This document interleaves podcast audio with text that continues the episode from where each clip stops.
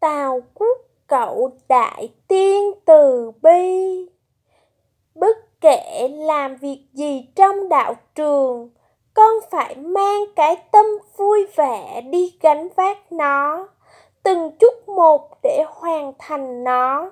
Khi con thành toàn chúng sanh, đồng thời cũng là thành toàn chính mình, để bản thân có thể lên thêm một tầng cao mới.